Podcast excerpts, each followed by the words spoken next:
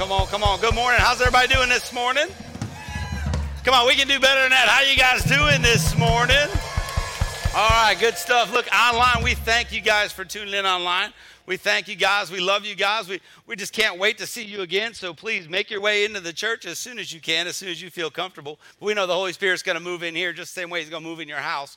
Okay, so we're excited about that today. We know God's got a, an amazing word today for everybody. So we just love you guys. We thank you. We're going to ask you to stand to your feet. We're going to get ready to worship. So, so I want you to get ready at home. Come on, let's pray. Let's let's lift this place up this morning. Come on, let's get God to show up in a mighty way. Come on, Holy. We love you, God. We thank you, Lord. You're so good.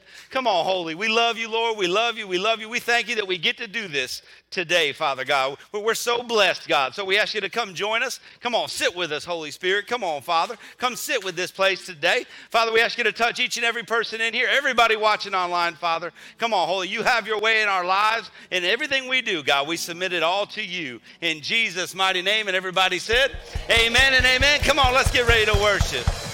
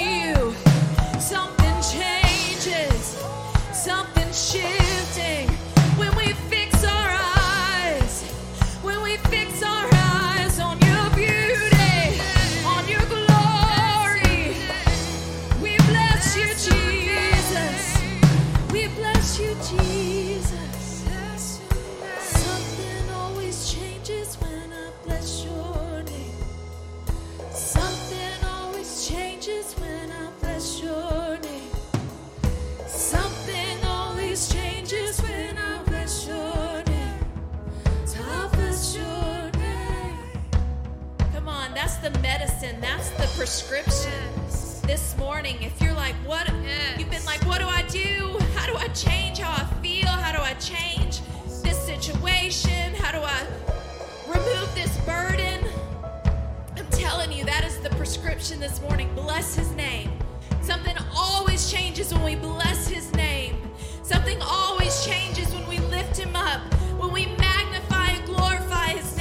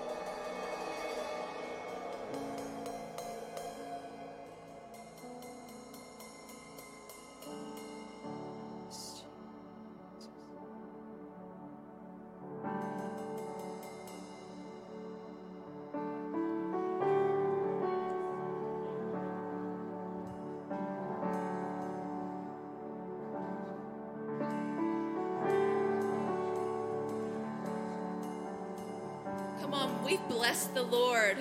Things have shifted and changed in this place because we lifted him up. We Yes. magnified him.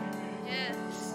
Oh, thank you, Jesus. Now, as we sing this song, this is literally the atmosphere where miracles can happen now. Anything is possible in this room right now. Believe it. Anything is possible. Amen.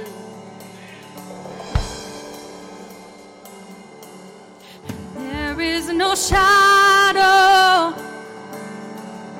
that has ever overcome your light, and there is no rival that could ever stand against your might.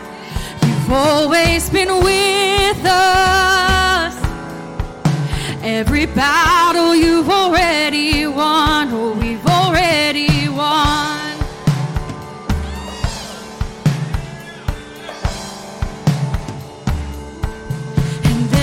no weapon that has ever left a mark on you. And there is no army with the power to conquer truth. You've always been with us. Every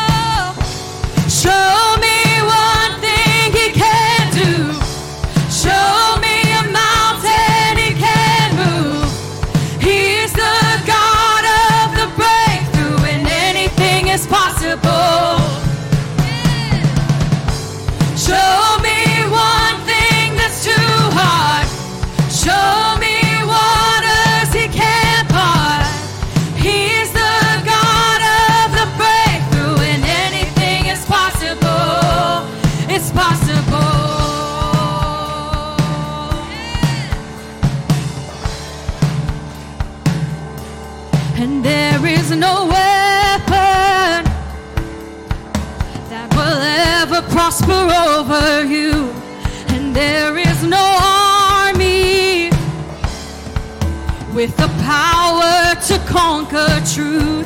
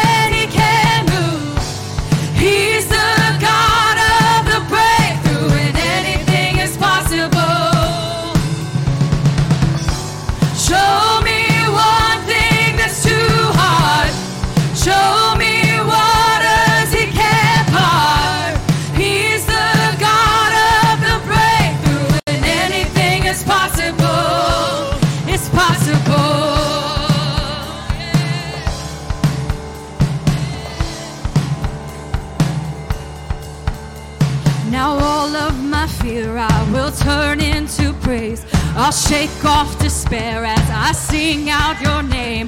A victory dance I will dance out in faith. I will crush disappointment and break every chain.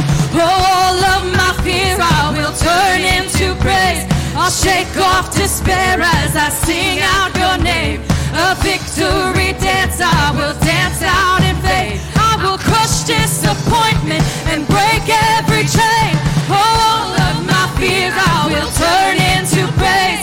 I'll shake off despair as I sing out your name.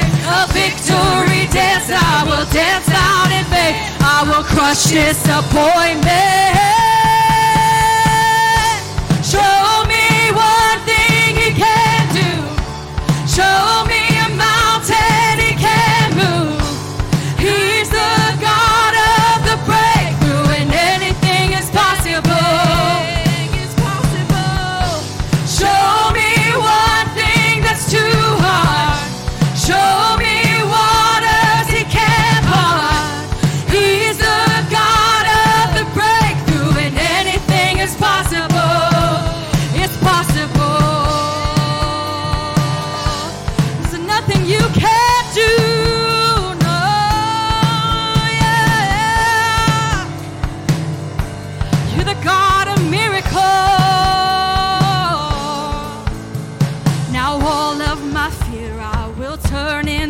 I'll shake off despair as I sing out your name. A victory dance, I will dance loud in faith. I will crush disappointment and break every chain. Oh, all of my fears I will turn into praise. I'll shake off despair as I sing out your name. A victory dance, I will dance out in faith. I will crush disappointment and break every chain. Fears I will turn into praise. Shake off despair as I sing out your name. A victory dance, I will dance out in faith. I will crush disappointment.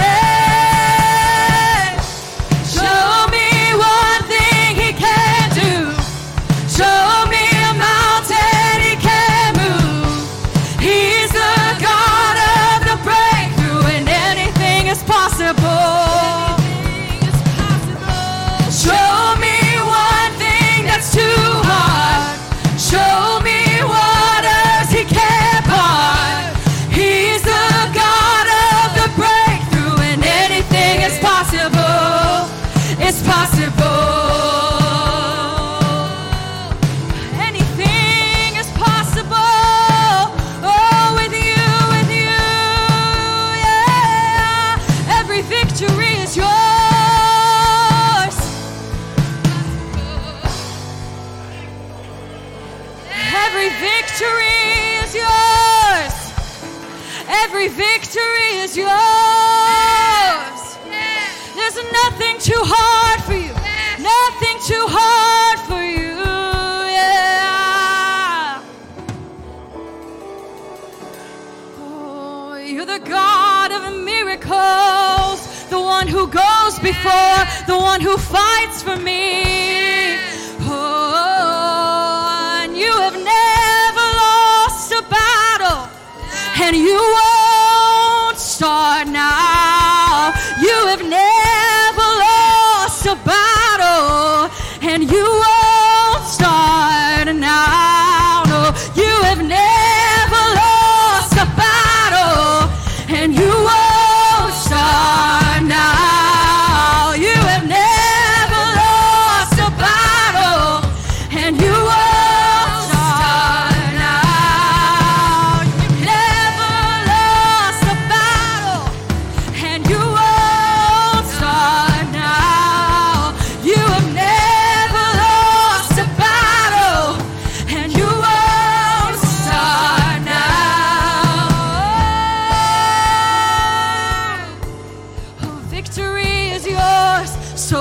Victory is mine. Oh, victory is mine. He is the God of the breakthrough, and anything is possible right here and now. He is the God of the breakthrough, and anything is possible. Nothing he can't do. He is the God of the breakthrough, and anything is possible. He is the God of the breakthrough, and anything is possible. Oh, it's possible.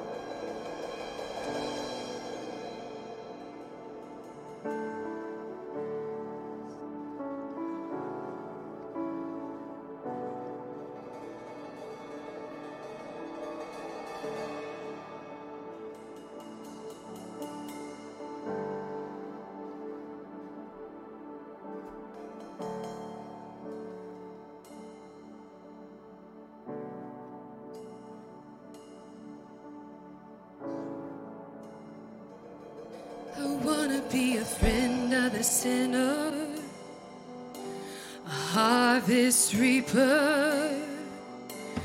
Break my heart for what breaks yours. I want to be a light to the lost ones, the wandering daughters and sons. Break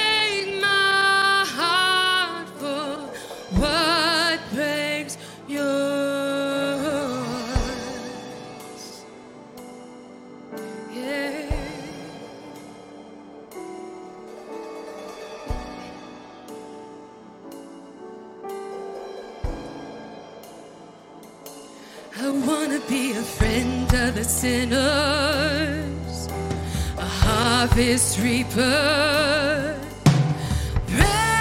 My heart for what breaks yours. I wanna be a light to the lost ones, the wandering daughters and sons.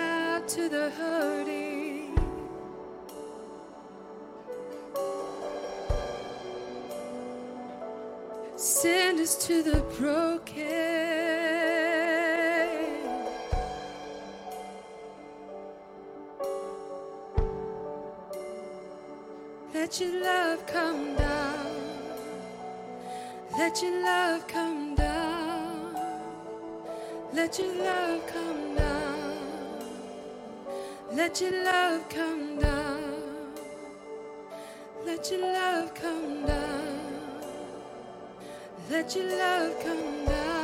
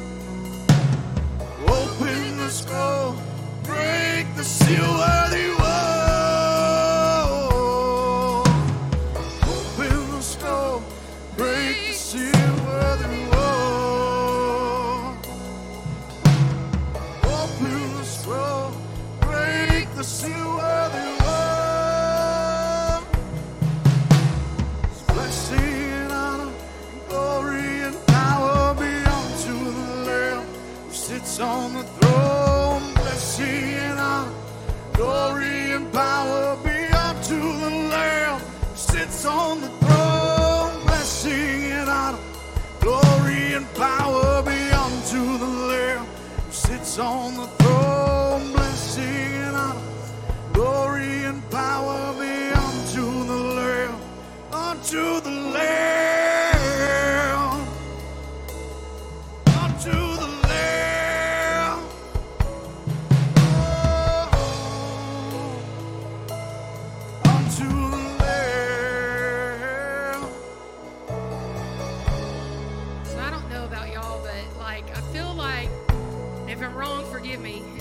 be me.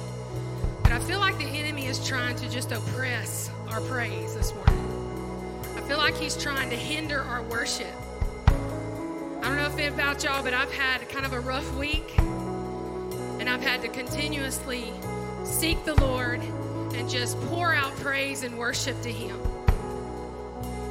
I don't want to let the enemy steal our worship. But it's our choice. We can sing out the praises of God, or we can lie down in defeat. And we're not defeated. We serve a victorious Jesus. And so, because He is victorious, so are we. So I want you to go back into that worship, that blessing and honor. And it's so repetitive, just catch on to it. Sing of your God. Sing the victory through worship.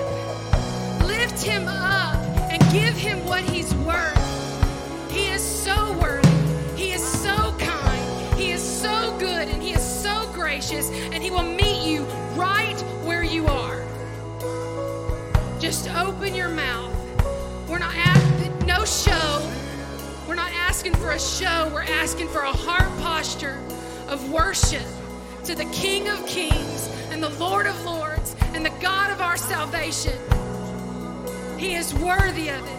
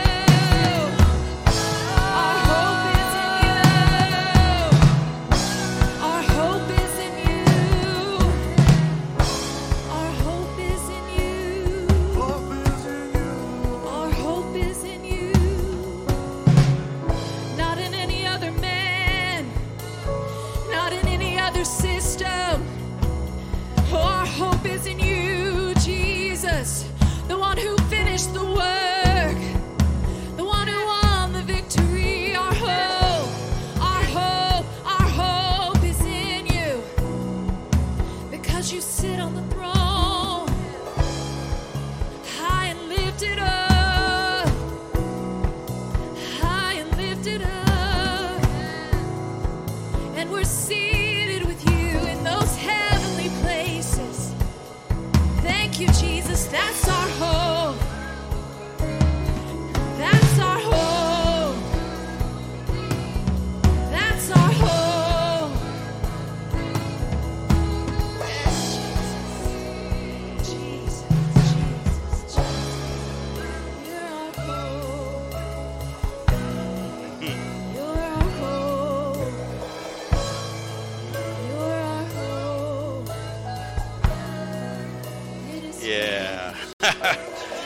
on, he is so worthy. Come on.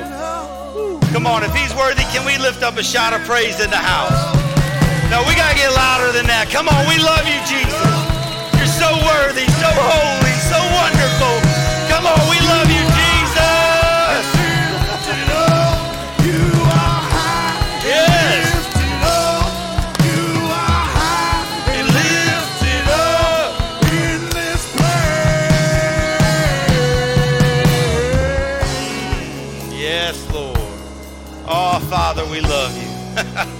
You're so holy, so worthy, God. So worthy of our praise this morning, holy. Come on, Father, we love you. We love you, Lord.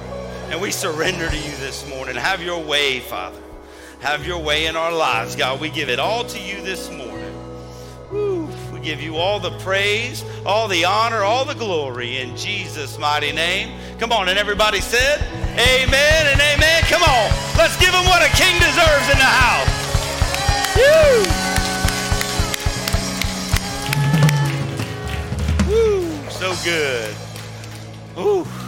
What a good morning, y'all. Do me a favor, turn around, find somebody you don't know, give them a high five, a holy hug, say hello, do something. We'll be right back.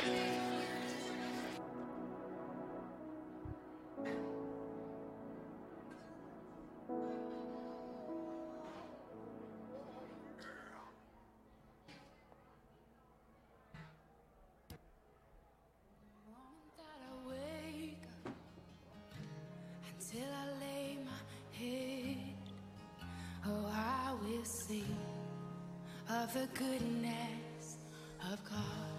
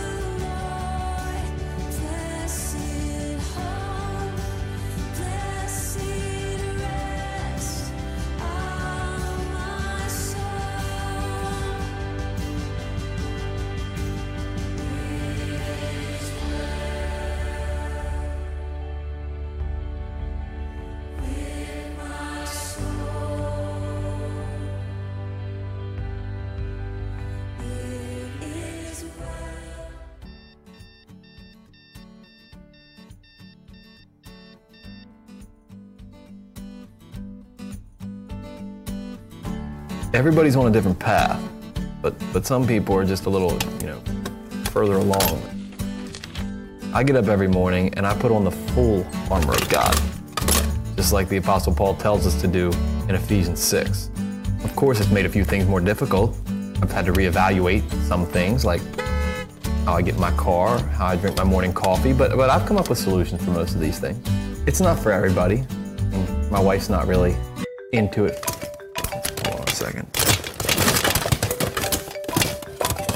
Hey, can you hear me?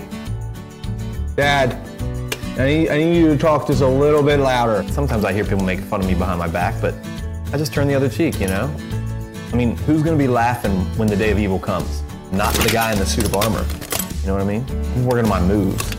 Gotta stay sharp, you know? I've got my breastplate of righteousness. I've got my helmet of salvation. It doesn't get any more secure than when you're wearing the helmet of salvation. Shoot!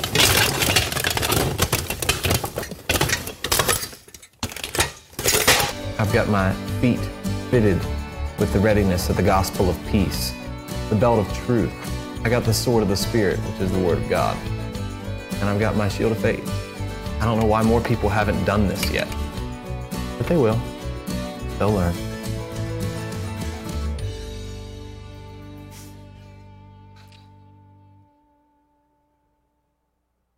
Come on, come on. Good morning. How's everybody doing?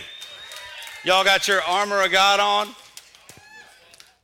I think Holly's got to turn the either, I think it's the monitors off or something. That's so good, so good, so good. Thank you guys for joining us this morning. If you're tuning in online, thank you for tuning in. Do us a favor, share this link, get it out there.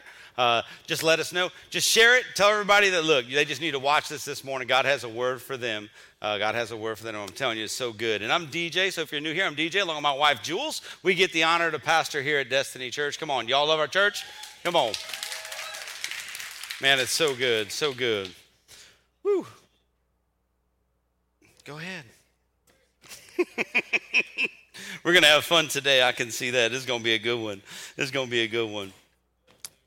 So if you're tuning in online, do me a favor. If you need prayer this morning, reach out to our prayer team. We'll have that, those numbers coming up. You can actually uh, go on our link. Um, uh, it's on the link if you're watching it. There's a there's a prayer request at the bottom of that. Plus, we have numbers for you. So just text somebody, let somebody know you need prayer this morning. That is so important. If you don't have our app, download our app, Destiny Church Alabama app, so you can watch it online. You can get prayer online. All those things right on the app. It's powerful. So download that app so you can just make sure you know what's going on here at Destiny Church. Look, if you're new here, if it's your first time, fill out the Connect card for us. Uh, let us know that you're here and it's your first time or first time in a long time, so we can reach out to you. We want to pray for you. Just let you know that we love you and we thank you for showing up. We can't do that if we don't know how to get hold of you. So just let us know, uh, and so we can reach out to you. It's going to be so good. A Couple quick announcements. Uh, Monday night prayer. Come on, be right here every single Monday night, 6 p.m. It's powerful. Look, just come on in and sit in the presence of the Lord. We have worship music going. We're just praying together as a family. Uh, you can't beat that every single Monday night at 6 p.m. On Tuesday nights, we have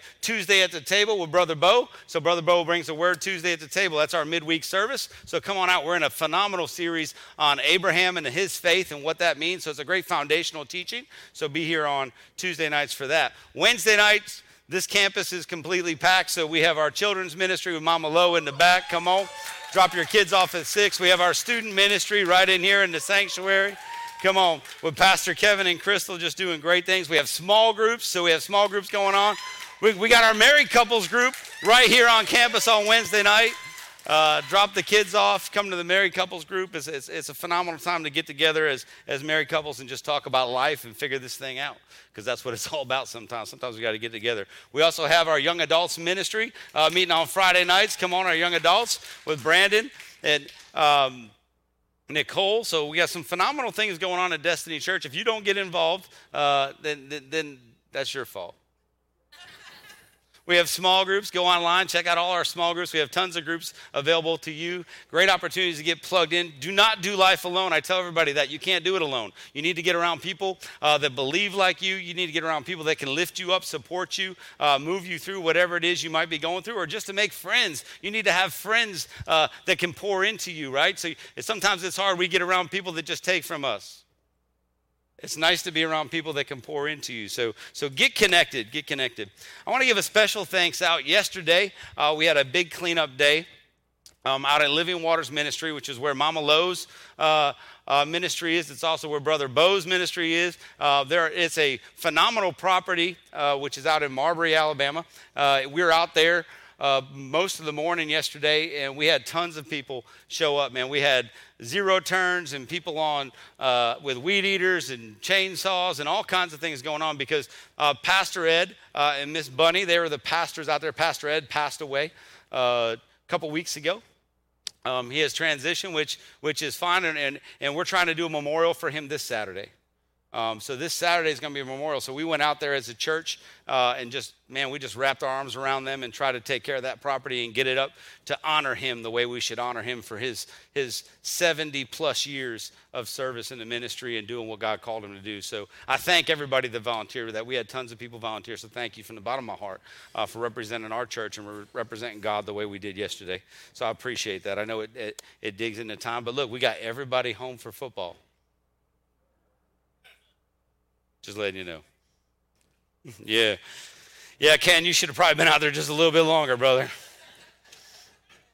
You might want to have been cutting right through about six o'clock. Come on now. It's so good, though. So, guys, anyway, I want to get into the message. Let's pray and let's just jump into our message this morning. So, Father, we love you, God. We thank you, Lord. We thank you that we get to do this. We thank you we get to come together as a church and worship you, Father. So, so right now, God, touch my heart, Father God. Father, touch my lips this morning. Let it be only you speaking, Father, and not me, God. So, Father, just use me right now in a mighty, mighty way. Father, we, we surrender this whole thing to you. We give it to you, Father God. Have your way in Jesus' mighty name. Amen. Amen. Come on. Uh, so we have been in a uh, series on the armor of God. You guys enjoying this so far? Come on. This is this is is part of our found. We got. I'm going to preach to this side today. This is where everybody was clapping. So um, people over here, you guys are struggling. I'm going to preach to you in my office later on. We'll get everybody in there. We call that counseling. Um, but now here, here's the thing. I love this because we went through the uh, the Beatitudes and, and we've spent a long time in the Beatitudes trying to build a foundation of what God wants to do and how He wants to do it and what He expects out of us. And I thought it was a great opportunity to transition from the Beatitudes and go right into the full armor of God. It's so important that we talk about the armor of God and what that means because guess what? The enemy's not stopping. Okay, the enemy's coming at us every single day. He's not going to stop. So we need to be prepared. We need to understand how do we battle that? How do, how do we defend ourselves through that? How do we surrender to God so that God can take care of us? Y'all getting this? All right, good stuff. So we're, we're on track here. Uh, I want to pick up kind of where we left off last week. Last week we discussed, um, we got into the, the belt of truth. If you remember that, everybody was here last week. If not, you can watch it online. If you were watching online last week, we lost internet right in the middle of service. That's okay. It's uploaded now. You can watch the whole sermon online. Everything's on the app. It's on the it's on the website. So go out there and finish watching that. We do apologize. We don't control things we don't control. It is what it is. I don't know what else to tell you there. So the enemy didn't want anybody to hear that message last week. So we fixed it. We got it now. So, anyway, last week we talked about the belt of truth, and we said how the belt of truth uh, comes out of the Word of God. It's the truth of the Bible, it's the truth of Jesus. It's wearing Jesus like on you all the time. So, when you walk into places, people don't see you, they see Jesus. It's the truth, the truth of who he is and what he did. It's the truth that he brings the truth. Jesus is the truth. And that, guess what? The enemy, man, he, he brings what? He brings lies. He's the father of lies. That's what we covered last week. We talked about. Um, the, the truth and how the, the belt of truth holds up the armor of God. It's the most foundational piece of the armor of God was the belt of truth. So, so that's what we hit last, last week. Um, so I want to pick up this week. We'll cover our go-to verse in Ephesians. Hopefully you brought your Bibles. Uh, if not, go get one in the foyer. We have them out there for you. Uh, or you can pull out your phone. You can do it that way if you want. Uh, I love church when you bring a Bible. it's so good what God can do. Uh, but here's the thing. I, I love this verse. We're going to get into Ephesians 6, 10 through 18. Ephesians 6, 10 through 18. That's our go to verse. That's what we're studying. That's what we're going to walk through. Um, and I love this verse. Paul's writing it from prison, right? And he's writing it out to uh, the church of Ephesus. So he's out there and he's sending it to them. And it's not directly to them, though. It's to them, but it's also for all the churches in the region. So he says, I want you to read this. I want you to read this letter. It's just a letter. And actually, they weren't titled back then, so it was a letter. Um, and he sent it out and he said, This isn't just for you. This is for all the other churches around you, the people doing ministry around you. They need to hear this. It's that important that you understand what, what is going on in the spiritual realm. So, our go to verse, Ephesians 6 10 through 18. We're going to pick it up there. It'll be on the screen if you don't have a Bible. So, finally, be strong in the Lord and in his mighty power. Put on the full armor of God so that you can take your stand against the devil's schemes. For our struggle is not against flesh and blood, but against the rulers, against the authorities, against the powers of this dark world, and against the spiritual forces of evil in the heavenly realms. Therefore, put on the full armor of God, so that when the day of evil comes, you may be able to stand your ground. And after you have done, you have done everything to stand.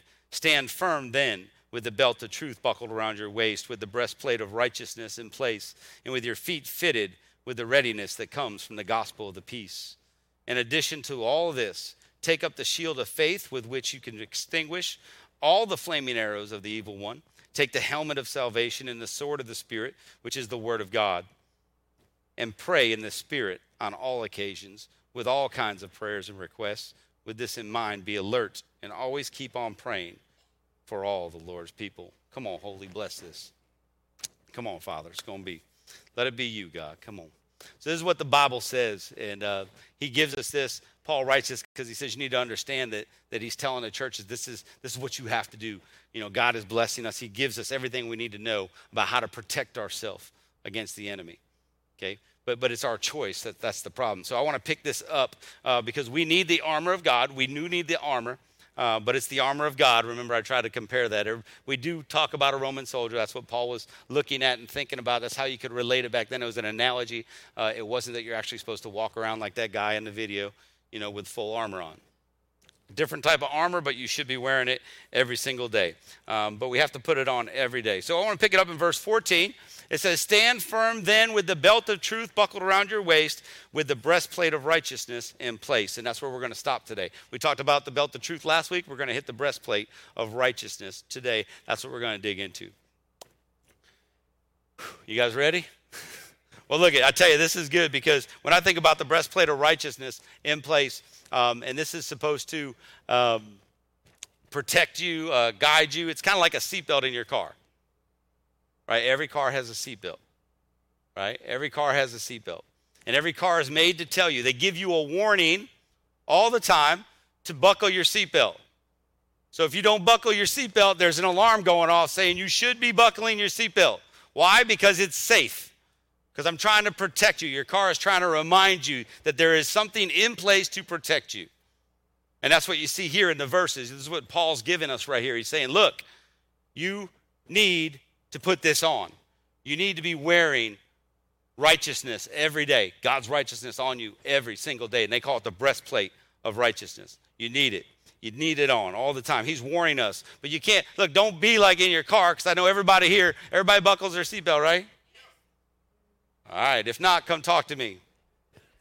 I'll share that with you. That's dangerous. But just like you would do that in your car, there's a lot of people that walk around this world and they don't put on the breastplate of righteousness every day. And it's just as dangerous, actually more dangerous than not wearing your seatbelt. And that's what people don't understand. You know, the enemy is coming in all the time. He's not going to take a break.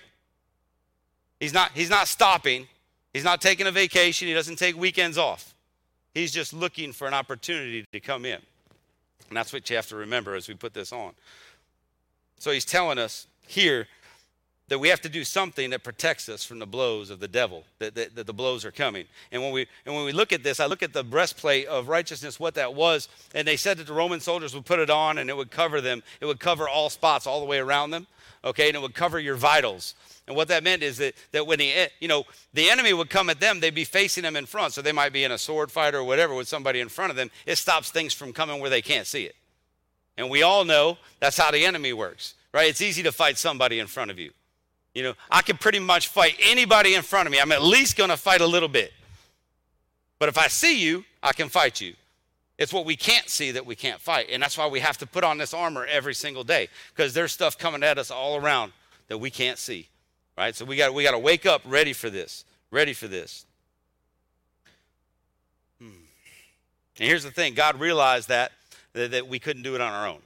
He realized that we were going to need help with this. That's why that's why He said, uh, "I'm going to give you uh, some protective gear to wear." He says, "I'm going to help you out." So, and what that means is that when you get born again, right? When you get born again, He says, "I'm going to give you my righteousness. I'm going to give it to you." Unfortunately, we have free will. So God says, I'm going to freely give you this to wear because you can't do it on your own. You're not powerful enough. So this is what I'm giving you. I'm giving you me, and I can help ward off anything. But we have free will. There's a lot of people that will come into church or, or say a, a sinner's prayer and say, Yes, I love Jesus, and go back to doing everything they were doing before they walked into the church. And they refuse to put it on. It's like driving a car without your seatbelt. There's more to, just, than, than, to this than just a prayer. There's more to this than just a prayer because the enemy's coming. Mm. So 2 Corinthians 5:21. 2 Corinthians 5:21 says God made him who had no sin to be sin for us so that in him we might become the righteousness of God. So God made who? God made Jesus, right? To be sin for us. Why? So that through him we could have the righteousness of God. Through him. So when you give your heart to Jesus, guess what? He says, There's my righteousness for you to pick up and, and run with it. Mm. So we have the ability when we accept them into our heart to wear that armor. But then it's up to us every single day, every moment of the day to pick it back up and put it back on. It's that free will. What this means is that righteousness belongs to God alone. And only Him. We can't do it. We can seek it, right? We, we, can, we can seek after it. We can be thirsty for it. If you remember back in the Beatitudes, uh, Matthew 5 6, it says, uh, um, well, uh, Blessed are those who hunger and thirst for righteousness. Do you remember that? We talked about being hungry, what it feels like to be so hungry, right? And thirsty. But we're supposed to do that for his righteousness. We're supposed to do that for him. And when you're hungry and you're thirsty and you're seeking after it, he will bless you. He'll be there for you. But it takes that, it takes you, right, and your free will to seek him. It takes everything you have to do it. In other words, do everything you can do, give the rest to God. That's what I say. Do everything you can do, and then give the rest to God and be at peace knowing that He's got your back because you've done everything you could do.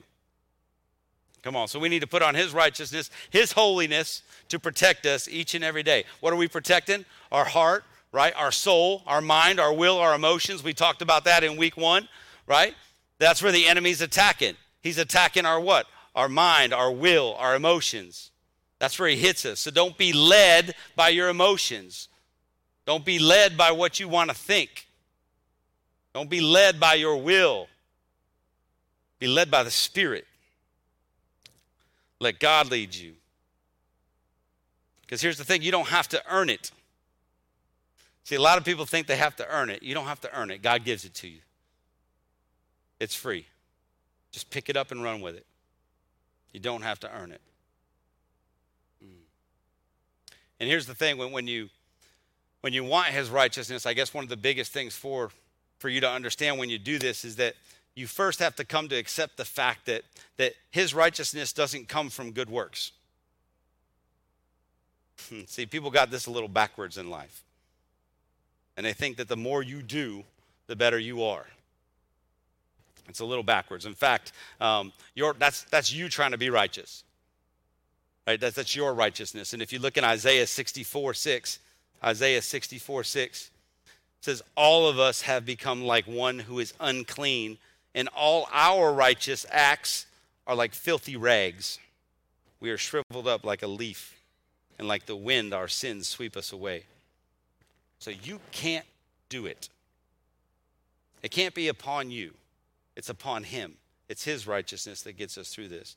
Doesn't matter how often you attend church, how often you do community service. It doesn't matter that you volunteer in the children's ministry or you sing up here on the stage. Okay? It doesn't matter how many times you go out and do good deeds. That's not going to get you his righteousness. It's not about that. Because if you're not walking with God on the path he set before us, with him, right? That's going to have no value in heaven. Get what I said? All your good works, if you're not walking with Him, if He's not beside you, if He's not directing that, if you're not seeking Him in everything, will have no value in heaven. On earth, you're doing good deeds. That's awesome. You can change all kinds of things on earth. You can brighten somebody's day by blessing them. You can go out and, and cut somebody's grass, and that's a blessing on earth. But if you look about where we are at, I'm talking about eternity. Do you want to do something that's, that, that carries all the blessings on earth with this little tiny dot? Or do you want to do something that's eternity? Think about that. Think about what you're trying to do. If you're doing it on your own, and God's not involved, and all you're about is doing good deeds and serving and doing those things, but you haven't sought Him, you haven't found Him, you're not spending time with Him, there's going to be no value in heaven with that.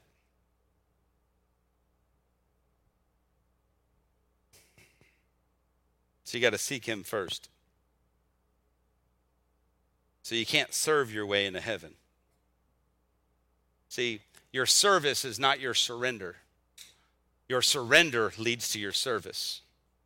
See, there's a lot of people that got that backwards. And they just think they can serve and they can serve. And as long as they keep serving, everything's going to be great. And it's backwards. Your service doesn't equal your surrender. Your surrender equals your service. When you surrender to God, when you give it to Him, He fills you up so much that you can't help but listen to what He's telling you and do what He's asking you to do, which will lead to good things. It will lead to good deeds. It will lead to serving. It will lead in all those areas. But it's got to be Him first and not you. You know, I did this when I first came to church. When I got saved, um, I didn't know any. I didn't go to some class afterwards. They didn't say these are all the steps you need to take to become more righteous and holy and be discipled. I didn't have that. All I knew is that God, I just want more of you, and the only place I can find you is church. Because when I walk into those doors, you're there. So I just walked into church and I said, Look, I'll do whatever you want me to do. I don't care. And I'm telling you, it wasn't changing stuff inside of me. It was changing my actions on the outside, but inside, I was just as bad as I was before. On the inside, I had the same issues I was dealing with before, but on the outside, I was trying to do good works. Because nobody explained it to me. Nobody, no, nobody said, guess what? If you really want to seek him, you don't have to go to church. You just got to get in the Bible. You got to spend time in his presence. You got to pray with him. You got to worship him. Hmm. They didn't say that. It took me several years to figure that out. Several years to get to that point. Mm.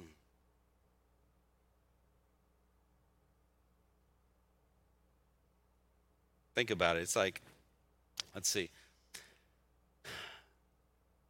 So, thinking you can serve your way into heaven and receive, you know, blessings there just by serving uh, is kind of like going to Walmart, picking up all the carts, bagging people's groceries, taking it to their car, stocking the shelves, and then going to talk to the manager and say, Am I going to get paid? You don't work for them. You have no allegiance to them. You, you do not fall under their authority. They don't know you. You can do all the good works you want. You can go open car doors for people, greet people at the front door. And but when you go to the, the, the, the owner, the manager, they're going to be like, You don't work for us, man. Like, we don't know you. That's what it's like to serve without knowing God and putting God first. Because when you get there, if that's all you have, He's going to say, I don't know you. I never knew you. So I'm telling you that, that you need to seek Him first. You have to seek Him first. When you realize you can't do it on your own, it's a game changer. Like the game changes. I'm not calling it a game like, like it's just a fun thing, but it changes everything when you seek Him first. When you seek Him first and just allow Him to shift your heart and shift your mind and allow Him to tell you what you need to do. That's righteousness. That's, that's being right with God. Being right with God. So when we pursue His righteousness, there is life. Right? Proverbs 12, 28. Proverbs 12, 28 says, In the way of righteousness is life, and in its pathway there is no death. Hmm. So if we pursue him and his righteousness, there's life. And in its pathway, there's no death. Doesn't mean there's not going to be any trials, any tribulations, any hard times. It doesn't mean along that path it's it's not going to be painful sometimes.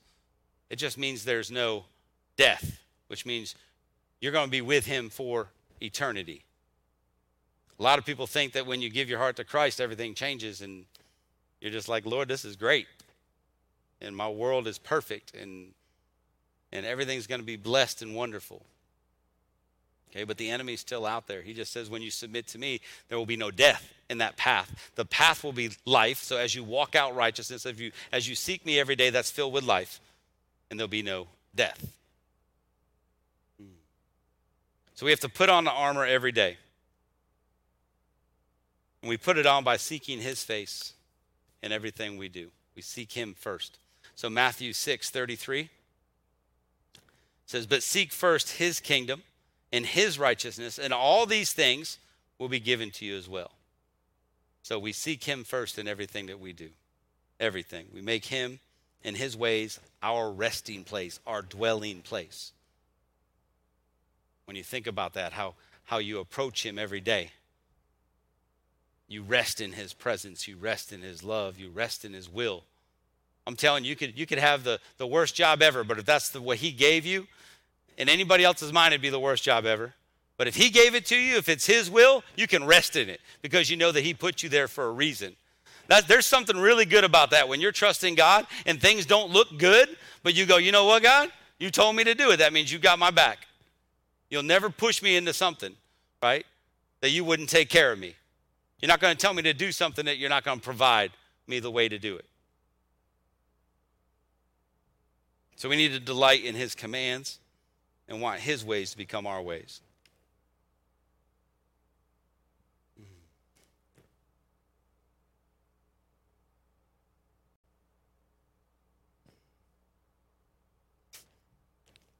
That's why you preach out of a Bible and not an iPad. Just wants to do its own thing sometimes. Give me a second. So when God speaks to us or reveals any area of change to us in our lives, right, we need to obey Him and allow Him to work in us.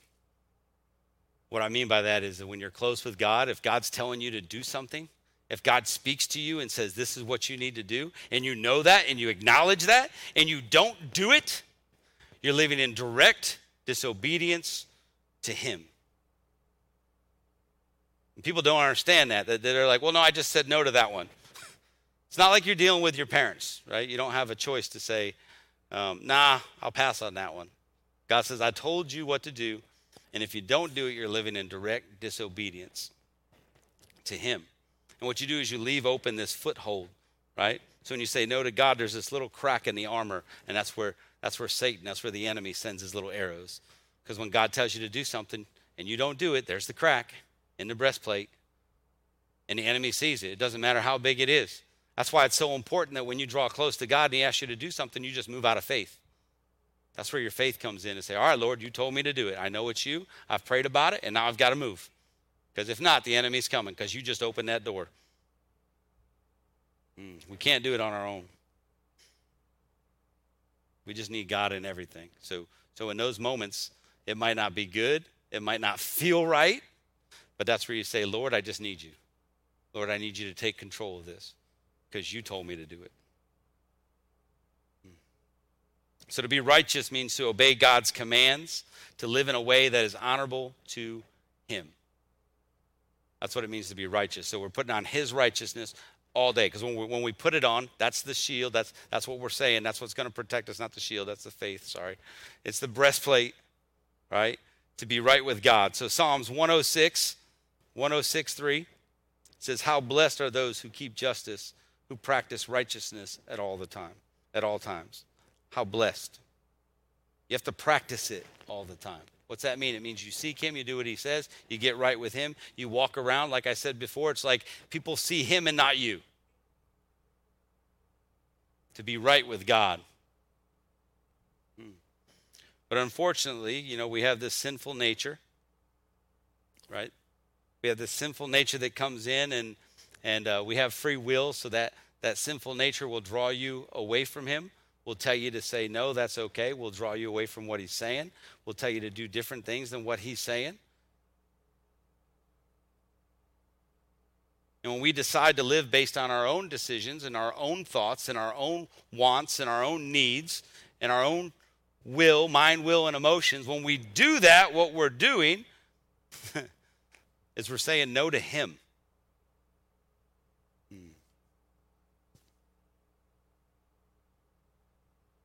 When you do that, you're making decisions that'll be harmful to you because you're not walking in His will. I'm telling you, it all goes together. It all goes to being um, seeking Him with everything, seeking His righteousness, His His way of doing things, listening to Him, doing what He asks you to do. When you do that every day, that's putting on the breastplate of righteousness. It's waking up and saying, Lord, I can't do this without you every single day. I need to put it on. I need to be ready. I need to be prayed up. I need to worship you in the morning. I need to read your word in the morning. I need to walk out of my house ready to go. Because when you tell me to move, I need to move. I need to be able to hear you clearly. I need to see your face. Hmm. Here's the other thing when you step out of obedience, when you step out of obedience, guess what? If it's on you and you step out of obedience, it rolls downhill. A lot of people don't understand that in leadership. In leadership, if you step out of obedience, it's going to flow. That's why you see businesses that fall apart. That's why you see churches that fall apart. Simple leadership tasks of listening to God. That's why it's so important in leadership to trust Him and listen to Him. Think about families. Hmm. Men, you are supposed to be the spiritual leaders of your families. So if you're not doing your job, you're not in obedience to God, guess what's flowing downhill from you? And what's going across your entire family? Because you won't step up and do what you're supposed to do. It's important. I mean, it starts with that. You're the spiritual leader of your family. So if you're not walking in obedience, what are you setting forth for your kids and your wife? And obviously, if, there, if there, the, the, there's no husband in the picture, that's fine. Guess who's the spiritual authority now? You need to step up, right? I tell you, I'm not as worried about the women in the church. Our women got it going on, man. They're all over the place. They're powerful. You go to a lot of churches, and that's what you're going to see. And I need the men to step up. I need the men to start getting in line and saying, All right, Lord, guide me, lead me, show me. Romans 8 6 says, The mind governed by the flesh is death, but the mind governed by the Spirit is life and peace. So, what's governing your thoughts? Because if every day we're supposed to seek Him first and put on a breastplate of righteousness, then, then if you're not seeking Him, if you're thinking everything fleshly, like, man, you know, uh, God put me in this job, but I can't be in this job anymore because I need more money. So I just want to be able to do more things. So I'm going to quit what I'm doing because God put me there, but that's okay, God, because, you know, that doesn't pay a whole bunch of money. But if I go over here and do what I want to do, I'll have more money, then I can love you more. Doesn't work that way. That's seeking the flesh first. All right? So when we hunger and thirst every day, we put on the breastplate. There's life and there's peace. I brought it up, I think, last week. It's, it's this, this soulishness, a soulishness. It's a, in, in what it does, it leads to death. So, how do we do it? How do we put on the breastplate every day? I've kind of covered it a little bit. First, you got to have a relationship with Him. That's where it starts. And a relationship is more than coming and seeing Him on Sunday. Okay? A relationship starts every single day. You spend time in His presence, time with Him, time in His Word, praying to Him, talking to Him, worshiping Him. It could be in your. It could be anywhere. It starts at your house. It, you can worship Him on the way into work. It, what are you? What are you pouring into yourself on your way to work? Man, that's a that's idle time right there. What a good time to just get in the spirit. Now pay attention to the road. There's some times, y'all, I get driving on the road worshiping. I don't know where I'm going. I'll drive by the exits. I don't know how I got from one exit to the next. I'm like, thank you, Jesus. You're that good. Whew, it's dangerous. You can't, hey, if you swerve across the road and I see you worshiping God, we're good. I won't even honk. Won't even honk. But if you're on your phone, now you're not supposed to be reading scripture and driving. That doesn't work. No reading scripture and driving. Yeah, it's against the law. We believe in authority. Um, so, yeah, relationship with Him, it starts with Him. It starts with having that foundation of knowing Him personally, right? Spending time with Him. Second, you need to read the Bible every day. Study it, meditate on it. I say that I think every single week how important the Bible is. Every answer is in there. And here's the thing you can say, well, I read the Bible and it was good, but I've already read it. This is not like a book you read and put on the shelf. Every time you read it, something else pops out. Every time you read it, he speaks to you in another way. Every time you read it, he just brings something. You could read the same verse every day. And He'll put something else in your mind every single day and speak to you every single day. So read the Bible every day. Third, we need to look at the, the decisions we make, right? And we need to bounce them off from God's Word. So when you have to make a decision in your life, what does the Word say about it? What is, what is His Word? And then guess what? Pray about it. Let Him speak to you. Okay, so before, when you have time, now granted, there are decisions. That's why you have to be prayed up. Because if you're prayed up, if you're in, if, you, if you're walking with Him, closely with Him, you're walking in righteousness, if people see Him, not you, and you have to make a decision, guess what? The right answer is going to come out because you're going to be prepared. You're going to have your, your breastplate on. You know the enemy's not coming at you in any direction. So you need to make decisions based on Him. And finally, we, we can ask Him to give us the strength to live righteously. How do I live like you, God? Give me the strength to do that. Give me the courage to do that. Give me the courage to stand against society and do what, what's different than, than what everybody else is doing. But you, you ask him that. That's, that's that last step. God, guide me, lead me, give me that power, show me how to do it every single day. So when you pray and you ask for it, you get it. 1 John 3.22 says, And we will receive from him whatever we ask because we obey and do the things that please him. A lot of people will flip that scripture around and say, Well, I asked for it, he should give it to me. No, it says, Because we obey and do the things that please him. So if you're in obedience and the stuff you're doing pleases him, then when you ask for something in prayer, he wants to provide that to you. He wants to give that to you. It might not be in the form you think it is, but he wants to provide it for you. He wants to take care of that. But it starts with you. He's not like a genie in the bottle, right? You don't just to get to, to, to rub the side of the bottle, ask for something, and it just shows up. Doesn't work that way. That's not how God works. He's going to love you, though. So don't, don't get me wrong. If you disobey him, he doesn't hate you. He loves you. Yeah, think about it. Your kids. You know, we've got kids. I think people in here have kids, right? we, we have enough of them. So, uh, you know, we love them all the same. And when one does something wrong, you know, we don't hate that child. No matter how bad it is, we love that child. That's our child, right? There might be different consequences. They might not get blessed like the other kids for a certain thing, right? There's, a, there's something that comes with it, you know? But it's not that we hate our child. Well, we're all God's children. He didn't hate you when you disobey. But you might be wondering, walking around going, well, why is God showing up so big in their lives? And why does it seem easier for them? And, well, and he's saying, look, I love you. I've given you everything. I've given you all the directions, all the guidance you need. Are you applying it to your life? Are you seeking me first? Because they are. There's a difference. And I'm not speaking prosperity. I'm, I'm speaking, there's a blessing that comes with this. There really is. And God will take care of you when you trust Him. Hmm.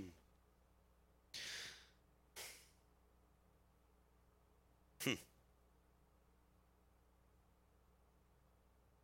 So I want to talk about a little bit like, so righteousness doesn't really mean saying just a prayer once um, and then doing whatever you want to do in your life. We talked about that in the beginning. Um, there, there is saying a prayer, there is what we call justification, right? And justification is declaring who He is um, in your life. That's justification. That's a one time thing. You, you say that, that's like saying the sinner's prayer. You're justifying and declaring who He is in your life, right? But then sanctification, that's where people get it messed up. Sanctification is a process that we are all going through. We're all in different stages, different steps, right? So the sanctification process is you getting to be more like Him. And we're never going to reach that end point. So that, that should give a lot of you hope, gives me hope every single day, knowing that, that I am not trying to be perfect because I can't. He's perfect and He wants to guide me in that direction. See, so there's a lot of people that try to disqualify themselves because they don't live a perfect life. That's not what this is about. Sanctification is just taking you along the steps and, and guiding you along to make you more and more and more like Him. Whatever more to more to more means to you, you should be going that direction and not this direction. You got it? So you want to be more like Him, not the other way. That's sanctification. So righteousness involves making a choice to regularly engage in Scripture, right? and seeking Him, being thirsty, being hungry for His presence. Mm. And when that happens, guess what? When you encounter temptations in life, when the enemy's coming at whatever it is, last week I told you, figure out what's going on in your life, how the enemy always shows up and, and attacks you. I said, figure that out, apply the scripture of the Bible to how he's attacking you, and you're going to know how to defeat him. You're going to know how to, to, to, to fend him off. You're going to know how to keep the enemy off your back when you realize how he attacks you. That's individual. So, and you know what it is. You don't have to act like you don't. you know where he gets you every single time. So figure out how you can tie that into the scripture, figure out what the scripture says, and apply it to your life. So righteousness comes through faith, faith through the word of God, and then obedience.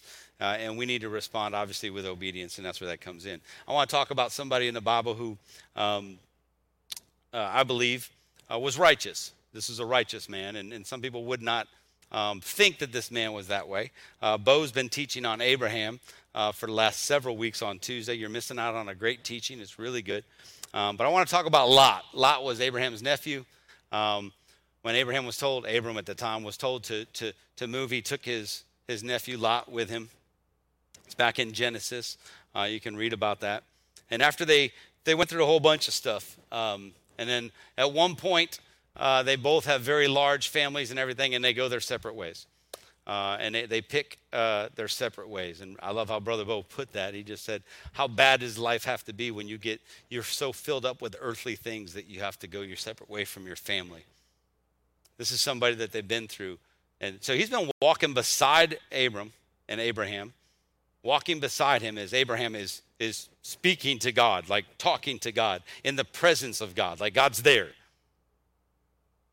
fact, he has like dinner with him. It's pretty cool. Well, Lot's right there. So anyway, when they separate, Lot goes and he starts to live in in a, a, a place that was called Sodom, and we all know what Sodom and Gomorrah. Um, bad stuff happens there. Well, that's where Lot lived, right? And this is why I think Lot was. See, Lot listened.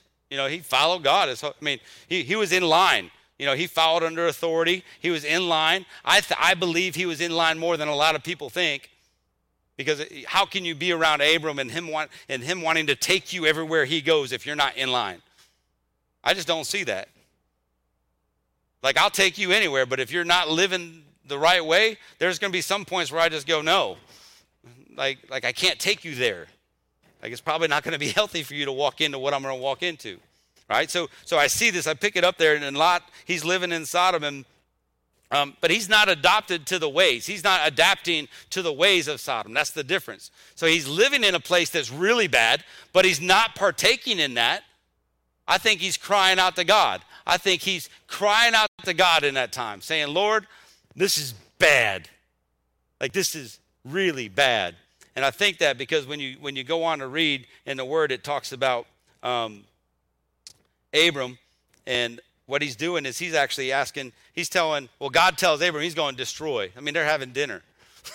and he pretty much says, hey, uh, I'm going to send my two buddies here. They're angels. They're going to go down there. And he goes, we're just going to destroy the place because it's bad. And Abram knows that, that his nephew lives there. And he says, well, hey, you know, I'm not going to go through the whole list of how many numbers. I mean, it just took a long time to get to the point where he said, if, if you find at least 10 righteous, will you save the city and not destroy it? And God said, Yes. He goes, I will not destroy the city if I find 10 righteous people. This is a city, y'all. This isn't like a little town you're going to. He was just looking for 10 righteous people. And this is how I know that, that Lot was pretty close to God. Because when the angels showed up to the city, he knew exactly who they were. He went out and worshiped, he bowed down, he recognized them. And I'm not talking like these are, they looked like people. I mean, angels don't always look like people. Like I said before, they're not the little, they don't have the little halos in the wings. They're powerful, but they, they look like it. He sent them down to the village. You know how you know that they didn't look like angels? Because when they showed up, everybody in Sodom wanted to bring them out because they said they're just people traveling through. They're aliens of our city, so we want them. And Lot stood up for them and said, You can't have them. Right? But he recognized them, which meant he was in the presence of God and knew he was a righteous man. And because of that, Because of that, the angels told him and his two daughters and his wife to get out of the town before they wiped the whole thing clean. So there was favor on him because he was righteous. He didn't find 10, but he found four. Ended up being three. Long story, short story. Go read it. Tell his wife to do what she's told. I'm just sorry. That's just how the story went. How I didn't make that up. David, just do what he says. so here's the thing. Sometimes you don't recognize. That, that's what I love about that because if you think about it, you're not going to recognize people you don't know. And that's why I think he was a righteous man because he was righteous. That's where God showed up and saved him, right? And saved him. Um, I think about that. Has anybody ever run into somebody you don't know? Like somebody famous you don't know? You don't even realize who they are? I did. A, does everybody know Catherine Bell? She's an actress. Catherine Bell. She's an actress. Jag, uh, Army Wives. Um, I remember um, I was on a, I, when I was in the military. We handled, you know, they, they did all these movie sets and everything on the base, and so I was the guy that got to coordinate all the military stuff with that. It was really cool. And um, when they came on the base, we give them all the rules, and we I try to give them military information like that doesn't look right. We don't really do it that way, you know, all those things. But I was also in charge of the whole detail of all the security and stuff. So we tell them when you're on a flight line, which is where all the planes are, you can't go in certain areas. There's places that you're not allowed to go in because it's not safe, and two, we have things in there you don't need to know about. Not that the military hides anything from people, but you, you're not allowed in there, right? And I remember this time that that I watched them walk over and walk across what we call a red line, which is a what you don't want to do. And they went into a hangar so they could get a little clip and do an interview. And I remember coming in and I'm like, whoa, like I'm ready to call the cops. I'm ready to put them down on their face. And she's like, hey. And I'm like, I don't care. I don't even know you, lady. Like that has nothing to do with where you are right now. She's like, it's nice to meet you. I'm so and so. I'm like, I don't know you. Like, get out. Like if I even you know, I might have been a, you know, that's why I know Lot was so righteous because if I would have even thought that I knew her, I saw her on TV, I'd have been like, hey, I understand you don't know. So, so these guys are showing up, and Lot's like, no, no, no, no, no. I know you guys. I've been spending time with you. I know what you look like. I recognize you. And that's how it should be. When, when you start talking to God, you should recognize his voice. You should recognize who he is and what he wants to do in your life. You should be able to hear him. That's how we're supposed to seek him. We're supposed to have that type of breastplate around us. Uh, and that's what's going to protect us from the enemy. Ah.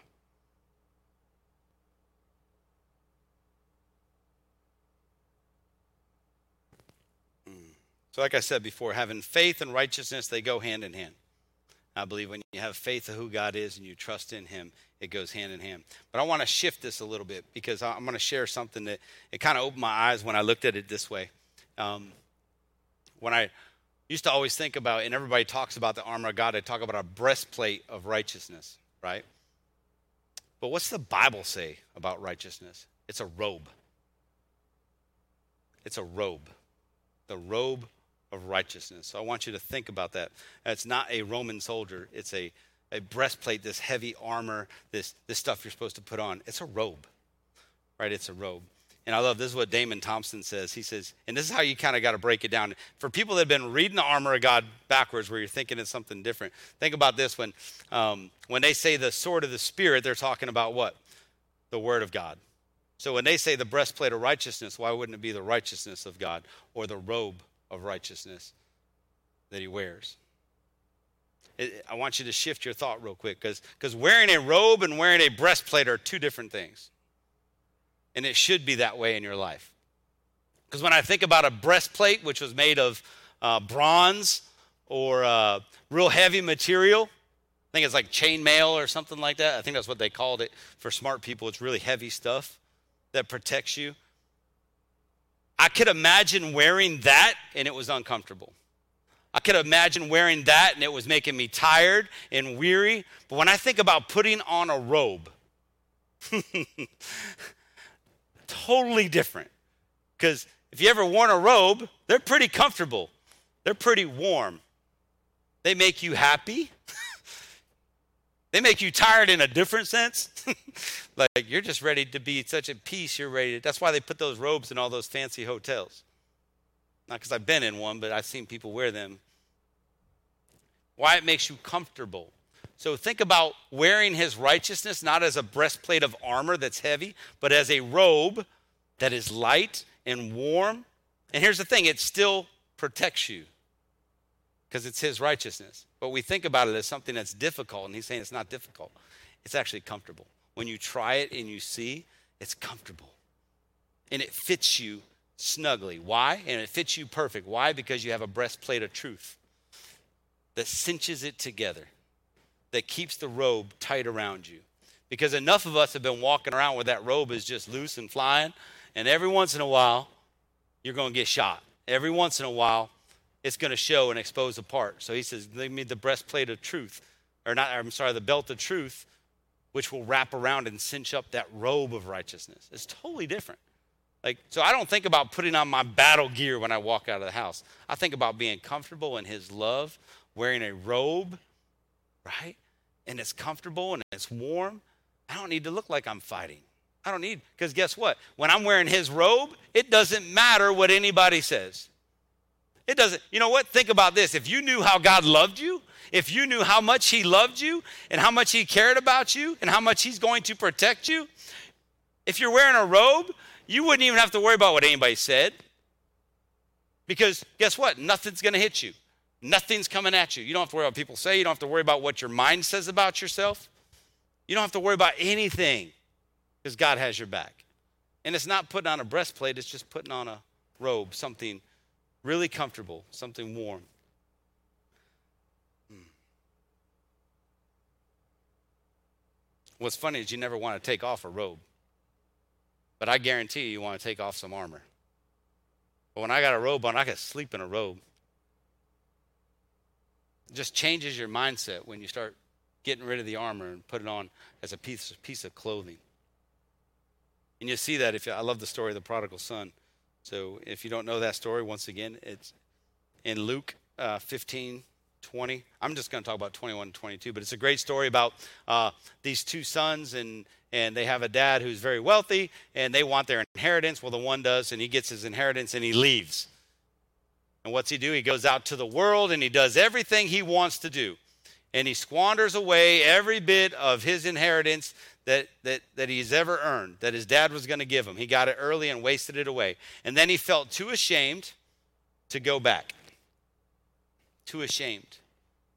Therefore, he started to, to, to work in the fields and work for other farmers. And he found himself tending to pigs, just asking for the pods that the pigs were eating on. He says, I could at least get this if I was working for my father or working for my father's servants, excuse me. So he decides he wants to come back home. But he's broken and he's beat down. And he has no other way to come back but to try to just ask. Not even to be part of the, he doesn't even want to be part of the family. He just wants to be part of the, the servants that are under his father. But in Luke 15, 21 through 22, the son said to him, Father, this is after he sees him coming. This is the good part. Like, like his dad sees him coming from afar. Think about your father, not just your father, your father in heaven. He sees you coming from afar. He knows everything you've been into. He knows where you stand. He knows where your heart posture is. He knows everything about you. And he sees you from afar. He sees you coming. And even though you feel ashamed, even though you feel worn out, even though you feel tired, He's chasing after you. And he sees you coming. And that's where you pick this up. And he, he comes up to his son. And it says in Luke 15, 21 through 22, it says, The son said to him, Father, I have sinned against heaven and against you. I am no longer worthy to be called your son. Now that's a, oof, that's, could you imagine saying that? I'm no, and there's how many people feel that? You know, when I went into church the first time, the day I got born again, I was feeling that. I was like, I can't even walk into church. This place is going to burn down. That's what I felt. Felt ashamed. I felt people staring at me. That's what I felt. And here's this boy, and he's his son's coming home, and that's what he feels like to his own father. It says, But the father said to his servants, Quick, bring the best robe. He said, Bring the best robe and put it on him, and put a ring on his finger and sandals on his feet. The father says, Get my best robe and put it on him. That's all God wants to do. God wants to see you coming. He just wants to wrap his robe, his best robe of righteousness around you so that you don't have to do it. He says, I love you that much. I want my best one. And I'm going to wrap it around you and make you feel the love and make you feel who I made you to feel like a prince. Mm. Mm. So sometimes we just have to realize as people, we have to put on our Father's robe. That's what he says. I want you to put my robe on. Every day I gave it to you. I gave it to. Where'd you, where'd you put it? He goes, Did you hang it up in the closet? Did you pack it away with a lot of other things? He doesn't care. He says, Just find it and put it back on. It'll still fit. And he goes, Why? Because of the truth, because of my word. It's going to cinch it to you, and you won't be able to get it off. It's going to fit you perfectly. Mm. So I'm going to finish up today. I want to read one of my favorite Psalms.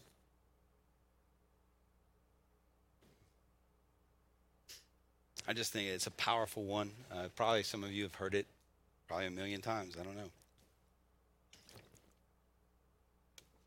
I want to go to Psalms 91. Psalms 91. So if you have that on your Bible, Psalms is in the middle. Open the book. Starts out in verse 1. It says, Whoever dwells in the shelter of the Most High will rest in the shadow of the Almighty. I will say of the Lord, He is my refuge and my fortress, my God in whom I trust. Surely He will save you from the fowler's snare and from the deadly pestilence. He will cover you with His feathers, and under His wings you will find refuge. His faithfulness will be your shield and rampart. You will not fear the terror of the night, nor the arrow that flies by day, nor the pestilence, pestilence that stalks in the darkness, nor the plague that destroys at midday. A thousand may fall at your side, ten thousand at your right hand, but it will not come near you. You will only observe with your eyes and see the punishment of the wicked. If you say, The Lord is my refuge, and you make the Most High your dwelling, no harm will overtake you, no disaster will come near your tent. For he will command his angels concerning you to guard you in all your ways. They will lift you up in their hands so that, there, so that you will not strike your foot against a stone. You will tread on the lion and the cobra. You will trample the great lion and the serpent. Because he loves me, says the Lord, I will rescue him. I will protect him, for he acknowledges my name. He will call on me, and I will answer him. I will be with him in trouble. I will deliver him and honor him. With long life, I will satisfy him and show him my salvation.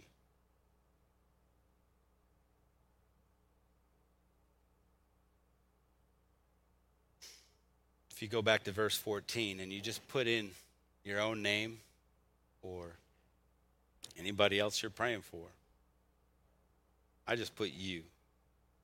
Because you love me, says the Lord. I will rescue you. I will protect you because you acknowledge my name. You will call on me, and I will answer you. I will be with you in trouble. I will deliver you and honor you with long life, and I will satisfy you and show you my salvation.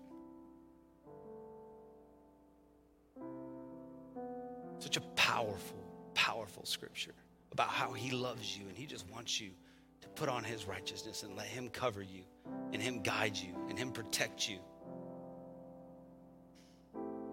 But it all starts with you making that decision. You have the free will to do what you want. And God says, I gave you this. I gave you my best robe and I wrapped it around you.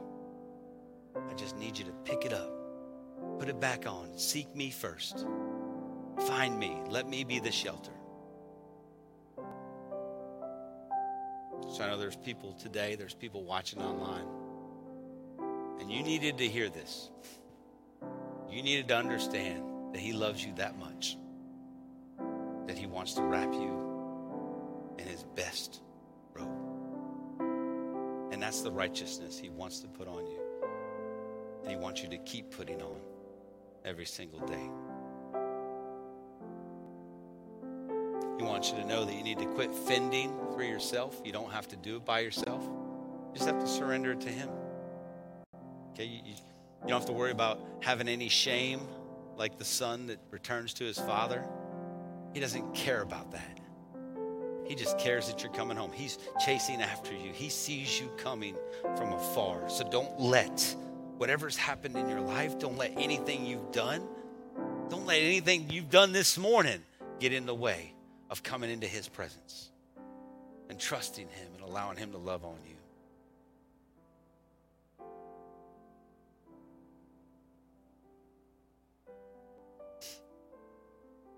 So this morning, if that's you in here, if that's you online, I just want to pray with you. I just want to pray together. And we're going to have a, we'll have our prayer team come up after service. And if you need further prayer, come on up.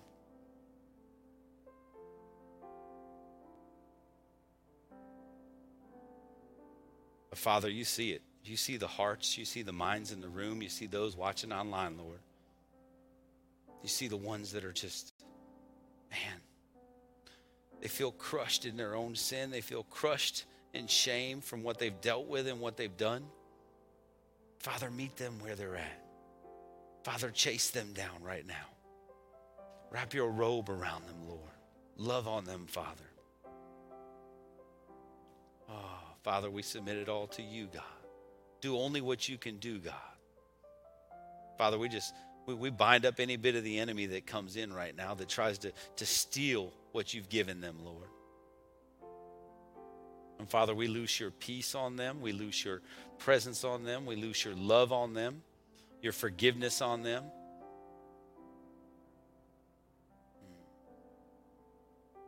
Father, wrap your arms around them right now. Show them a better way, Lord. Give them the courage to step out and seek you with everything they have. In Jesus' name. And there might be people here today that that you've never taken that step. You've never taken that first step. So it starts, like I said, to have a relationship with Him. And there's people online that you haven't taken that step. You're watching church for the first time maybe the first time in a long time, and you can just feel God tugging on your heart. It starts with that relationship. You can't have that relationship unless you surrender it to Him. Unless you surrender it to Him. So if that's you and you want to receive Him into your heart today and have a relationship with Him, it's as simple as acknowledging Him. Acknowledging Him with your mouth and acknowledging Him with your heart and saying, Lord, I just need more of you. I just want you, God. I want to wear the robe. I want to follow you. I want you to guide me and steer me. So if that's you this morning, you don't have to worry about people calling you out. I'm not going to make you come up front. But if you just raise your hand so I know who I'm praying with, we're going to say a prayer together. Anybody in the church, I see it. I see it. Anybody that, that needs him, I see it. I see it. Awesome. Come on. Come on. I love it. Come on, Holy. Thank you for working today, God. Hmm. So if that's you, I want everybody to repeat after me because in Romans 10 9 10, it says that if you declare with your mouth Jesus is Lord and believe in your heart that God raised him from the dead, you will be saved. So that's the first step, as we say that. The second step is to choose to wear the robe. Choose to seek Him with everything. So, as a church, we're just going to repeat this prayer. This is to help you walk through this. Then, after that, let us know. Fill out a Connect card. Let us know you made that decision so we can show you the next step. We can walk you through the next process. So, everybody, just repeat after me Jesus, I need you. I kept you out of my life for too long. I can't do it on my own. Change me. Come into my life. Be my Savior. I know you died on the cross and you rose again just for me. Today, I surrender my life to you in Jesus' name. Amen and amen. Come on, y'all. Put our hands together. We thank you guys. Kevin, uh, Mike's right there, brother. Welcome up, Kevin, so you can close us out today. Associate Pastor Kevin.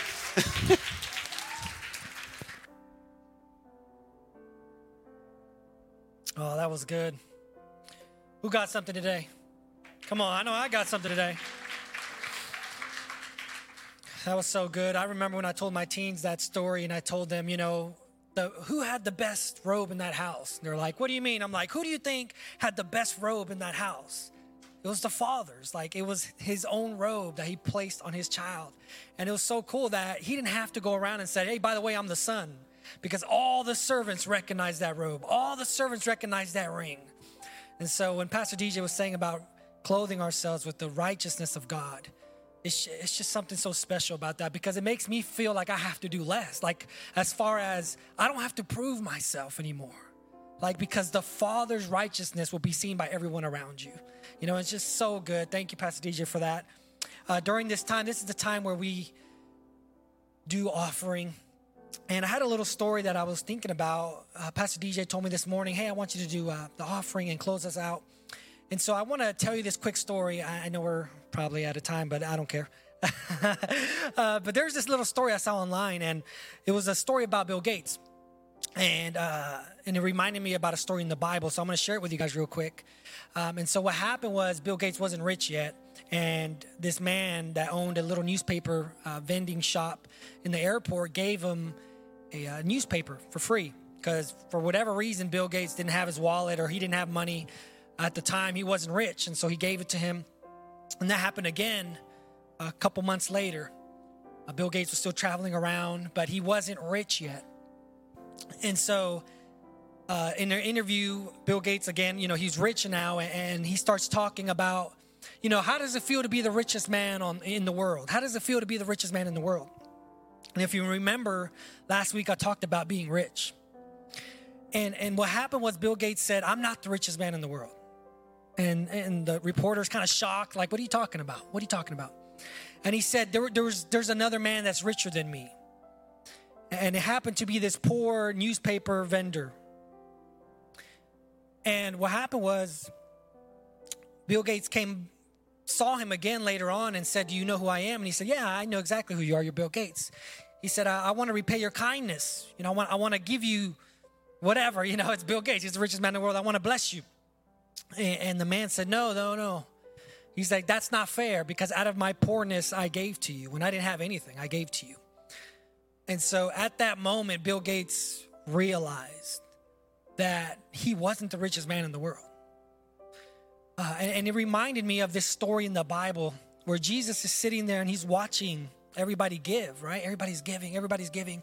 And it says that there's these people that gave like a huge amount of money, right? And everybody's like, oh, wow, look at that. Wow, that's amazing. And then there was this little old lady and she gave two, two copper coins, it says. But she gave everything. Out of her poorness, she gave everything. That's all she had left, but she gave it. And so Jesus is amazed at this time. He's amazed because he could see how rich this lady really was. She was rich. She might not have had as much money as everybody else, but out of her poorness, she gave. And so sometimes you don't have to look at the monetary value. Sometimes it doesn't matter how much you have in your pocket, how much you have in your bank account. Trust me, I've been negative before. I know some of us in here can probably relate. I've been negative before. I've been negative before, but it's your heart posture. It just it, it doesn't matter how much you have. It just matters how much you love him. How much you want to give. How much you say, "Father, I'm grateful for you." Father, I've I've had so much ups and downs, but you've been with me this entire time. And so today I want to encourage you to give with me today. And I don't want you to give out of your richness. I want you to, or out of your monetary richness. I want you to give out of the richness of your soul, of your spirit. I want you to give with gladness and joy because you love Him today, because you love Him, and that's it. And no other hidden agendas. I just want you guys to, as a body of believers, as as a, as a body of Christ, to give. And if you're new, this don't worry about it. If you're new, you, you don't have to worry about giving. This is for anyone who wants to give with us today, who wants to just show God how much we appreciate Him today. And so there's a couple different ways you can give. You can give online. You can give. There's going to be some ushers at the doors. But I wanted to share that story with you guys because I believe that we're rich. I believe that a lot of us in this place, we're rich. And maybe the zeros in our bank accounts don't show that.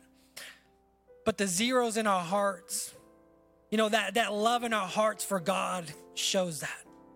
That's what I want today. That's, that's what I want you to give today out of the love in your heart. And don't worry about the rest. If you have a dollar, amen, it doesn't matter. Let God multiply it. Let God use it. Let God steward that. But today, give with your heart full of love. Amen? Let's pray. Father, we thank you. Oh, God, I love you, Father. Oh, Jesus, how I desire you to be amazed with us, God. How I desire you to just be overwhelmed with us and how we give out of love, Lord. Not monetarily value, Lord, but I just want you to be amazed at our hearts for you. God, your word says those who are forgiven much love much, God. Thank you for what you've done for our church, God. Thank you for what you've done for our church family, God. Thank you that you've been there with us this entire time, God. We can't thank you enough, Father. We love you. We thank you, God. Today we ask that you would bless the offerings, God. Bless those people online giving today, everyone here giving today, God. Would you bless it, Father? Would you multiply it, God? Would you use it for your glory, God, on this earth, God? Let your name be glorified, God, through it. Father, I just thank you for the heart shifts that are taking place in this congregation. Thank you for the hearts, God, that are being transformed, God. Thank you that you've given us and you've made us a people who love to give, Father. You've made us a people who love to give and to be generous, God. Oh, I thank you, Father, for these people. God, I ask right now in the name of Jesus that you would bless them, Father. Bless their minds, bless their souls, God, their spirits, God. Father, I ask that you would bless them in such a way, God. Oh, Father, would you make a distinction between us and everyone else, Father, as you did in the day of Moses, God? Oh, Father, make a distinction, God. Bless your people today, Father. I pray in Jesus' name, God. Bless their finances, God. Bless their minds and their emotions, God. In Jesus' name, Father, I thank you. And lastly, God, I ask in the name of Jesus that you would bless their health, Father. According to your word in Psalms 91, bless their health, Father. Be our shield. You are faithful, God. Your shield. God, your faithfulness is our shield and our safe place, God. Thank you. I bless them in Jesus' name. Amen. Hey, listen, the ushers are gonna, yeah, there you go. Hey, God deserves it. Whew. Hey, listen, the ushers are gonna be by the doors, but if you need prayer today, if you need a breakthrough in your finances, you need a breakthrough in your marriage, if you need healing, whatever it is, please come to the front. Our prayer partners will be here and we want to pray for you. We love you guys we hope to see you next week. God bless you.